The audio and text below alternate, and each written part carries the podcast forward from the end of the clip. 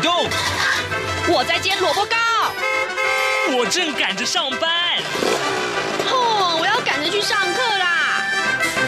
这个时候，我们都在听夏志平制作主持的《早安台湾》。早安台湾带给你最热门的时事访谈，最感动的人物专访，最直接的民意表达。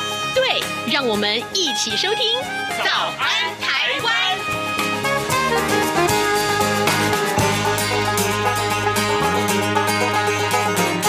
早安，台湾！我是夏志平。今天是二零二二年的十月六号，星期四，礼拜四，我们要进行刘碧荣时间这个单元。待会儿呢，志平要为您连线东吴大学政治系刘碧荣教授。我们请刘老师为我们解说最新最重要的外电讯息。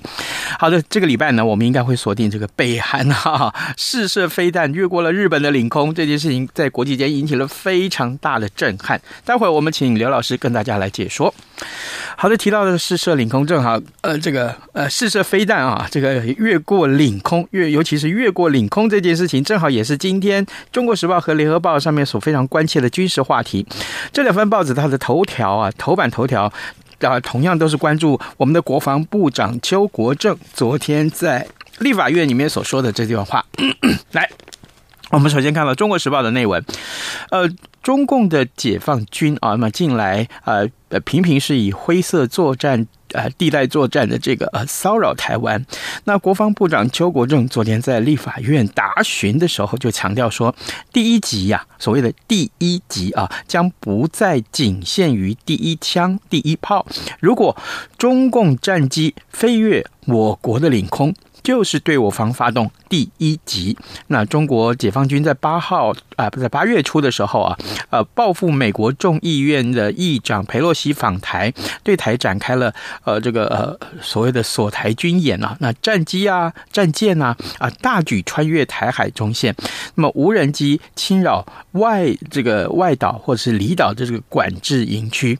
那邱国正呃稍早曾经强调说，国军绝对不会发动第一击，不会。会让中共师出有名。好，呃，这是中国时报上面提到这件事情的说法，它的标题就是“ 共机飞越领空就是第一集”。那么联合报的这个想讲法啊，它的这个标题的呃这个下标的这个字啊，是用到国军改变第一集的响定啊，国军改变第一集的响定。邱国正说，海峡中线默契被中共毁掉，共军机啊减。共军基建，那么越界就要击毁，特别用红字把它框起来。来，我们看看这个联合报的内文啊。国防部的部长邱国正昨天在立法院表示说，海峡两岸海峡中线的这个默契已经被中共毁掉了，现状已经被改变。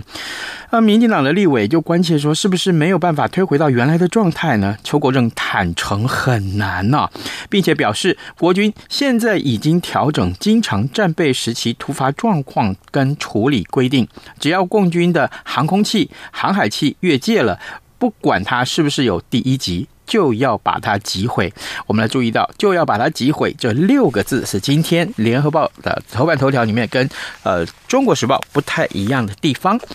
那在自由时报上面啊，同样是关注这个台海的安全。那它在头版的位置上面有强调这个新闻啊。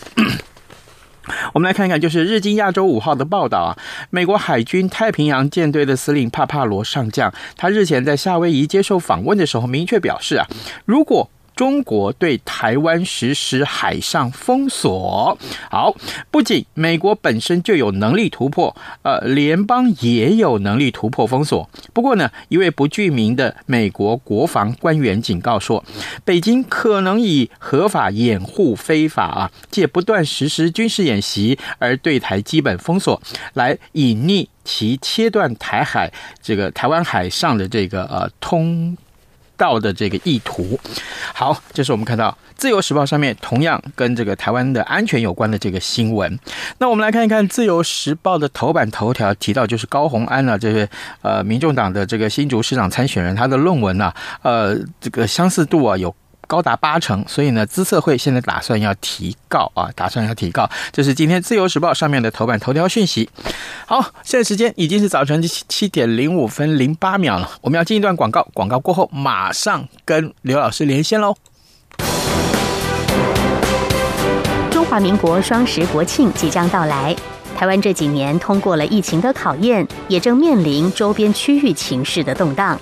如同今年双十国庆主题“守土卫国，你我同行”，要展现台湾团结的坚定意志。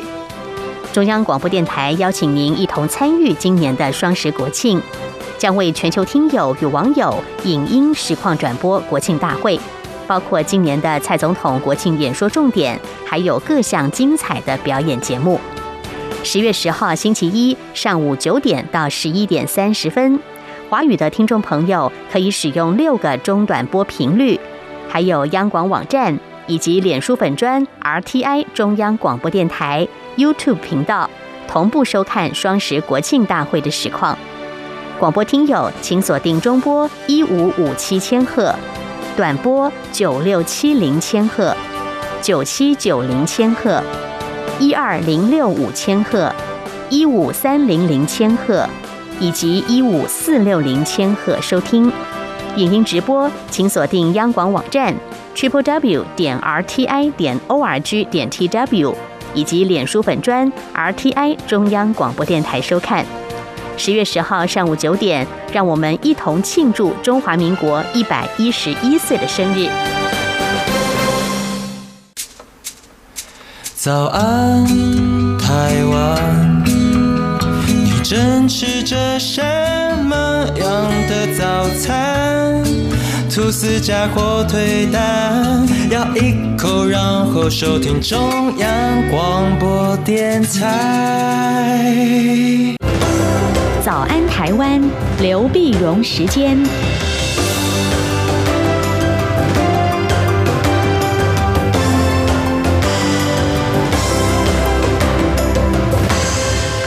这里是中央广播电台台湾之音，您所收听的节目是《早安台湾》，我是夏志平。此刻时间早晨的七点零七分二十八秒了啊！来，今天我们进行刘碧荣时间这个单元。此刻我们要为您连线的是东吴大学政治系刘碧荣教授，我们请刘老师呢为我们解说最重要的新闻外电。老师早安。早，各位听众朋友，大家早！谢谢老师再度与我们的连线。老师啊，最近这个“飞越领空”这四个字好像成为新闻的常态了。哈 哈哎，这个北韩啊，在前几天试射飞弹，结果飞越了日本的领空，这件事情引起了国际哗然。老师，我们要特别请教，呃，请您来先跟我们分析这个事情，这到底是怎么回事呢？对，因为我们晓得北韩呢，过去。他这个呃飞试射飞弹呢，在川普时代曾经跟美国进行这次高峰会议，而高峰会议后来发现没有结果，没有结果呢，那当然北韩觉得外交上不见得有不见得有用啊，那么那期望能够在军事上，那么。呃，跟着美国的讲法，在军事上呢，制造一点的呃声响啊，一点噪音，让你们能够注意到北韩的问题存在啊。所以北韩呢，那么当然它也是每一次试射呢，你就发现它的这个呃这个军事科技似乎又往上进一点，又有一点突破。那所以这一次呢，那因为这次设设计的，这是就是。呃，让大家感到紧张的是日本的警警报大响，那是因为它是飞越了日本领空啊，然后它的这个这个射程比较长，以前是比较短啊。那是飞越日本领空，当然是讲到美美国啦、日日本啦、韩国啦那边的抗议。所以你看到这几天的新闻呢，那就是呃，美国、日本呢在进行联合演习。然后美国跟韩国也在也在对对这个好像地对地的飞弹，然后就不需要说你会射飞弹，我也会射飞弹啊，那表示我们也展现我们的能力。就北韩呢一丝毫不为所动啊，北韩就又又是又又又射了飞弹回来，嗯，所以你会发现最近的你来我往的交换的这个射的飞弹非常多啊，就东北亚情势相对来讲比较紧张。特别紧张的，所以甚至甚至想说这个目的啊，嗯，现在就是说以前呢，呃，你可以是遏制或者贺阻北韩，他去发展核武，可是现在慢慢变得是是要降低紧张，哦，就是他的这个目标就开始改变。你你在想说北韩下一步会怎么做啊？那几乎美国的这些专家们也都讲说，似乎美国跟韩国已经没有没有能力啊，呃，去去去去促使北韩停停战。嗯，而且停止，你可不可以不要发射啊？是不是威逼或利诱都没办法阻止北韩继续发射飞弹的这样的行为？嗯啊，而且北而且像俄乌战争打了以后，北韩觉得跟俄罗斯抱得紧紧的，俄罗斯也需要北韩呢、啊。嗯，所以他这个有恃无恐啊。他觉得你们西方对俄罗斯对中国，那俄国是跟中国也没有办法再去再去告诉我北韩小老弟，你不要去挑衅，那大家一起来。嗯，所以在这样的一个情势下呢。呃，才会你发现这个射飞弹的机率不断的升高。是老师，我想特别请教你，这当然日本这一次特别紧张的原因，是因为呃，它飞越了日本的领空。但是我们看到新闻上面讲说，呃，其实这也不是第一次啊，这也不是第一次。但是问题来了，就是它的射程非常的远呐。那呃，假定说用射程来看的话，呃，从北韩就算发射到美国最近的海军基地，可能这个飞弹的射程是超越的，也就。就是说，这次的针对性非常的强，呃，该紧张的恐怕应该是美国吧？是，当然，当然，你说如果真的要北韩去挑衅了美国，当然也不容易了哈。嗯嗯嗯，不容易。那么，那只是现在有很多的所谓极音速飞弹嘛，啊，对，极音速飞弹，那希望飞比较快。这北韩呢是是有进展，嗯啊，是有进展。有进展的话呢，那么美国呢，这就现在我觉得还有一个重要的问题就是，美国当然也是希表示说希望朝呃北呃叫北韩去。去核化啊，那么中国大陆呢，当然希望说朝鲜半岛是非核化啊，对，大家都不要核武。可你晓得金正恩前一阵子讲话就讲说，嗯，不会接受这样的一个条件，他就是要用核武。而且甚至甚至甚至主张说可以率先使用啊，那那所以在这个局势讲起来说，呃，美国啦或者呃中国啦都有一点重叠，就是希望朝鲜半岛不要有核武。对啊，那当然当然那那当然你说不要核武，包括南韩也不能有核武啊，美国也不能部署核武在南韩了啊，这当然会在谈。可是问题北韩可不理这个啊。那么北韩的这样发展核武，所以这这坦白讲，以后如果说谁都没办法约束的话，那真的是变成几个大国的很头疼的一个问题了。是，而且按照金正恩的这个呃这个个性来讲啊，这个可能一下子突然就哪件事情不合他的意，他突然又做了什么事情，这很难说呀。对啊，这充满了太多的这个不确定的因素。嗯，好，呃，各位听众，今天早上志平为您连线访问东吴大学政治系刘碧荣教授。我们首先请刘老师为我们呃分析了最重要的这个呃这两天国际新闻的重点，就是北韩试射飞弹飞越了日本的领空，当然这件事情挑衅意味十足啊、哦。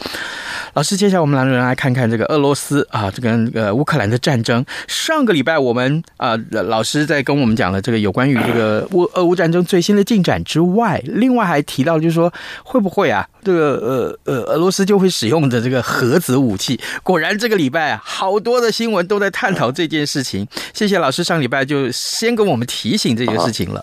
那问题是，这个礼拜有什么新的进展？还有就是，呃，到目前为止，俄乌战争有些什么样的迹象啊？对，是这个这个比较麻烦的地方，就是九月三十号的时候呢，那普京正式说就是。呃，东乌的四个州啊，东乌乌乌东东乌克兰东边的一到南边四个州，正式呢并入俄国。嗯，好，那并入俄国，你你想呢？他不，他是他是完全用的就是公投的一个模式。他现在当地的占领一个公投，公投然后并入俄国。那并入俄国呢，这个让俄乌战争这个情势有升高的一个倾向啊。那是什么意思呢？那就是你如果他并入俄国，那将来乌克兰呢，如果说我真是收复失土。啊，就乌克兰讲，我的部队进入到呃俄罗斯，我是收复失土。嗯，那可是对俄罗斯就可以讲说，你是侵略我国领土。是啊，因为我已经并并进来了嘛，所以明明是俄罗斯是侵略者，啊，你现在可以把他自己变成是他是受害者啊，然后他然后他说，你看这是我的我的领土，那跟着我的领土呢，那捍卫领土的完整，我要用尽一切的方法捍卫祖国领土的完整，那当然包括核子武器。啊，那所以，所以这个事情就整个升高了，升高了就变成我们晓得，事实上你俄罗斯是不是完全拿下来这四个州呢？也没有啊，因为这个乌克兰的这个部队也挺进了这四州啊，是，所以我们才说你这样一定拿下来，这叫横财入灶啊，你就是就是就是你硬着干的啊，哈，硬着干的，现在就变得中间就没有回旋空间了。你想干了以后，那请问，那你说普京他病了以后，然后说呃跟乌克兰说我们来来谈来谈，那现在谈什么呢？啊，谈什么？现在没办法谈了，因为谈的话，你是要撤呢，还是要我接受这个残缺的国土呢？啊，而且这样子一这样的一个行为呢，也让中国大陆感到很尴尬，因为因为你这样子叫分裂国土啊，中国怎么可能接受任何分裂国土的一个结果呢？嗯，所以你看九月三十号，联合国通过决议案，谴责俄罗斯兼并乌东四州。那当然，呃，安理会常任加非非常任十五个国家，那十三个国家当然是赞成谴责了。那俄罗斯当然是否否决了，他不赞成谴责他自己嘛？对。那中国呢？呃，中国就弃权呢、啊，我我我不能够这个地方，我不能够呃，我不希望跟俄罗斯对着干，可是我也不能挺俄罗斯这点啊，所以俄罗斯你就越走的越让中国感到尴尬了。那中国大陆驻联合国大使张军呢就表示，你这样的公投不能说符合国际法呀，那就是说你这个是非法的呀。啊，好了，那现那现在问题是怎么解？所以美国这样就马上对俄罗斯进行更加强、更加强度的制裁啊，那制裁，然后又又又再更加码的援援助这个这个乌克兰。啊，那那乌克兰马上说，我那就加入，我要加入北约。那加入北约没那么容易了。对，那如果如果说乌克兰一加入北约的话，北约的话是任何一个北约国家被攻击，视同全全体遭受攻击，那全体的呃都要起来就喊就就就支持你，那就变成大战了。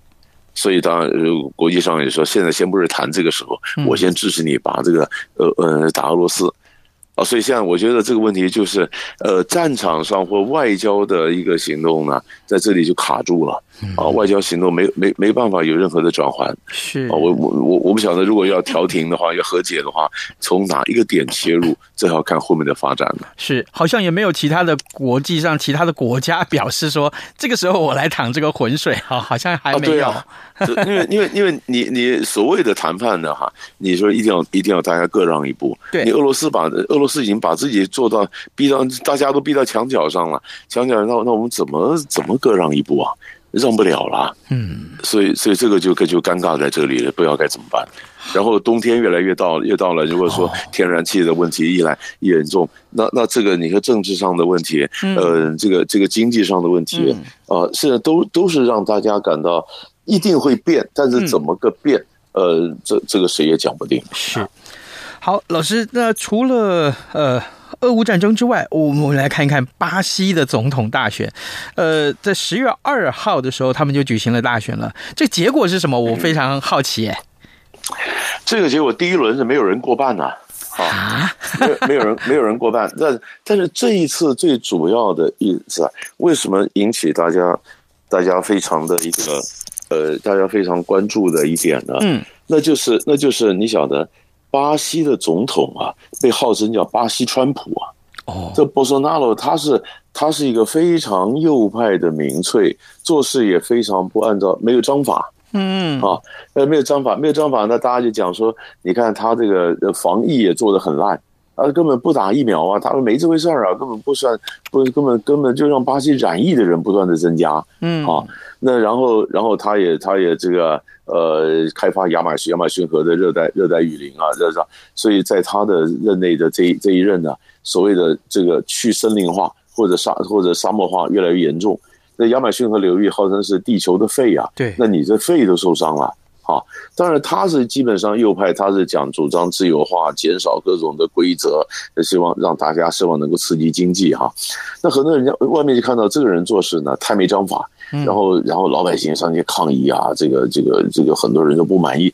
但不满意就想说，那既然做的好像一副天怒人怨的样子，那呃，所以前一任的前两任当过两任总统的也总统鲁拉就站出来了，他是工人党左派，嗯啊，他就说，哎，那我来这个拯救巴西啊，啊，他就讲说。我虽然是做过两任总统，而且他是很厉害。他离任的时候支持度还有百分之九十啊。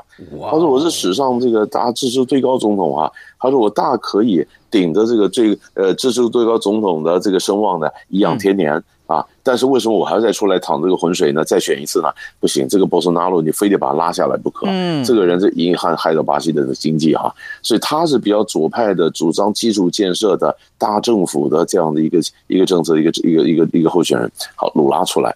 那本来大家想说鲁拉很有声望，那博索纳罗不是一副做的天怒人怨吗？嗯，那将来第一轮马上应该鲁拉就会过半才对啊。嗯，哎，结果没有，没有，鲁拉只有四十八点四。那么，波索纳罗呢？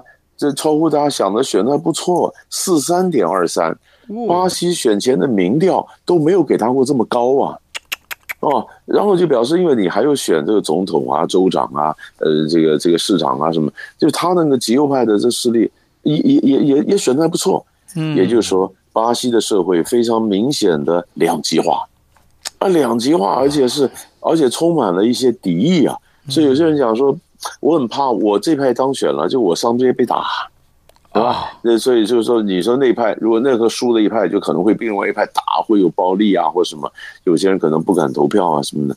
那所以，所以这个结果让大家想的不太一样，不太一样。所以就是想，就等到十月三十号，十月三十号是第二轮投票，嗯，啊，第二轮投票，看看这两轮投票再投出来结果到底是谁赢。那不管谁赢，会不会带来新的动荡？你想的巴西是金砖国家呀，对，巴西又是拉丁美洲最大的经济体啊，那这么大的一个国家。所以他的这个这个影，他的这个内部的政治呢，影响到外面的一些投资啊，一些什么，这这这，所以这都是大家所关注的。嗯，好，这个所谓的巴西，真的，我们平常比较少请老师给我们分析巴西哦，但是巴西现在的情况真的值得大家来一块儿关注啊。各位听众，今天早上志平为您连线访问东吴大学政治系刘碧荣教授。我们刚刚呢，呃，请刘老师先从北韩试射飞弹飞越的日本的领空，还还有就是俄乌的情势，还有就是巴西总统大选的一个第一轮的结果啊，做了深入的分析。那接下来呢，我们要来看看美国啊，美国开了一个呃太平洋岛国峰会。老师在上个礼拜我们跟美国之音他们连线的时候啊，也曾经提到过这个盛会啊。那这好像是当时是这样来看，就是好像是一个美国呃另外辟了一个战场的这个意味，到底是如何呢？因为我们晓得太平洋岛国的地方呢，本来一向都是美国的势力范围，嗯，啊，也就是美国把这块地方视为它理所当然，嗯，就是美国的势力范围。那美国的势力范围呢，我们要这样讲，它以以前呢，那这块地方是交给澳大利亚分管，对吧？就是澳洲你帮你帮我管着这块，呃呃呃。那么，那么所所以，所以那这样子分，这样子分款，那就澳洲平常也不太重视南太平洋这个国家，嗯，这一带。那他们他们最关心的就是各种的这个呃呃环境的问题啦，这个水海平面上涨啦。那么美国实际上也不太重视，澳洲也不太重视。那这些国家想说，那不太重视的话，我总要引进一些外国的境外的势力给你的刺激嘛，嗯，别别别老视为理所当然，所以他们在就引进了中国大陆的势力。那中国大陆呢，在“一带一路”里面，其实也有一支一条线呢，是到南太的。嗯，到南太想说，这到美国的势力范围，你看，不管它这个呃，南太它的地理位置很重要，不管监控天上的卫星啊，不管的航运的中继站呐，哈，那中国大陆也觉得，哎，那就刚好趁着机会就进来了。嗯，那引起大家关切的就是四月份报道是中国大陆跟所罗门群岛呢，那么签了一个军事协定。啊，那是不是就讲说中国会不会在所罗门这边干弄个军事基地呢？嗯，啊，那一下子整个的呃美国啦、澳大利亚什么整个相关国家就动员起来，紧张起来了，紧张起来了。所以呃，澳洲你马上就加强说跟南太平洋的关系，美国马上的特使就到了到了南太平洋，嗯，到南太平洋去安抚他们说我们还是非常重视啊。然后到南太平洋，然后到南太平洋呢，然后美国就赶快就到了峰，你看这上礼拜这个峰会，峰会十几个国家全部拉到华盛顿来，然后跟拜登一起开会，啊，那以前怎么会想到美国会会的吧？会把关注点摆到南太平洋这些小朋友身上呢？嗯，然后拿来开会，开会呢，然后然后就强就就公布了一个美国太平洋伙伴关系宣言。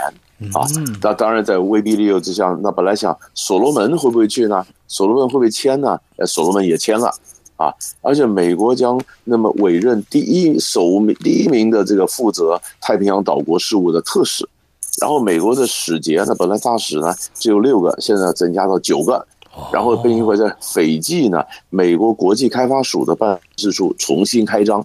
啊，那未来十年要投入八点一亿美元来帮助南太平洋开发，其中包括了环境问题啊什么，呃，一下子动起来。那你说就南太平洋国家来讲也不错啊，本来人家没有人管的，那现在非常重视。那再下来就是看了，你说这是整体在美国的战略来讲呢，那就是一个地缘政治遏制中国势力扩张的一个布局。嗯，那我们这样讲说是呃两海一洋嘛，台海、南海、南太平洋。嗯啊，那中国大陆的讲法就是说，你要帮助南太平洋国家对付气候变迁呢，真是非常欢迎。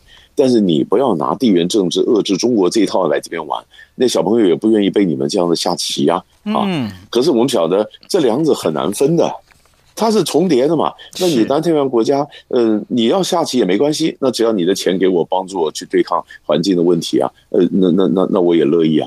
所以你可以看到这样的就变成南太平洋变成。一个新的外交的一个一个角逐的一个较劲的一个重点吧。好，呃，各位听众，今天早上志平为您连线访问东吴大学政治系刘碧荣教授。我们请刘老师在最后啊、呃，跟我们谈了一个呃，美国召开了这个太平洋岛国峰会啊。我相信这个事情未来也会是在周边的这个地缘政治上面一个很重要的一个观察的重点。我们也谢谢老师跟我们的分享，老师谢谢您辛苦了，谢谢谢谢。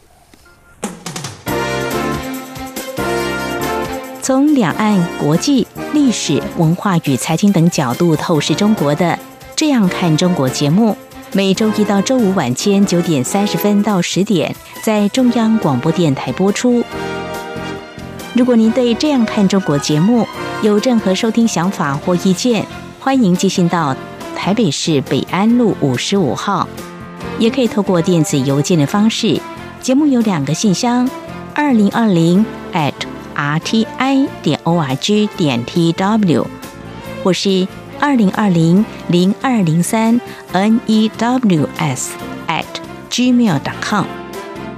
再次谢谢听众朋友们的收听与支持，请持续锁定每周一到周五晚间九点三十分到十点播出的《这样看中国》节目。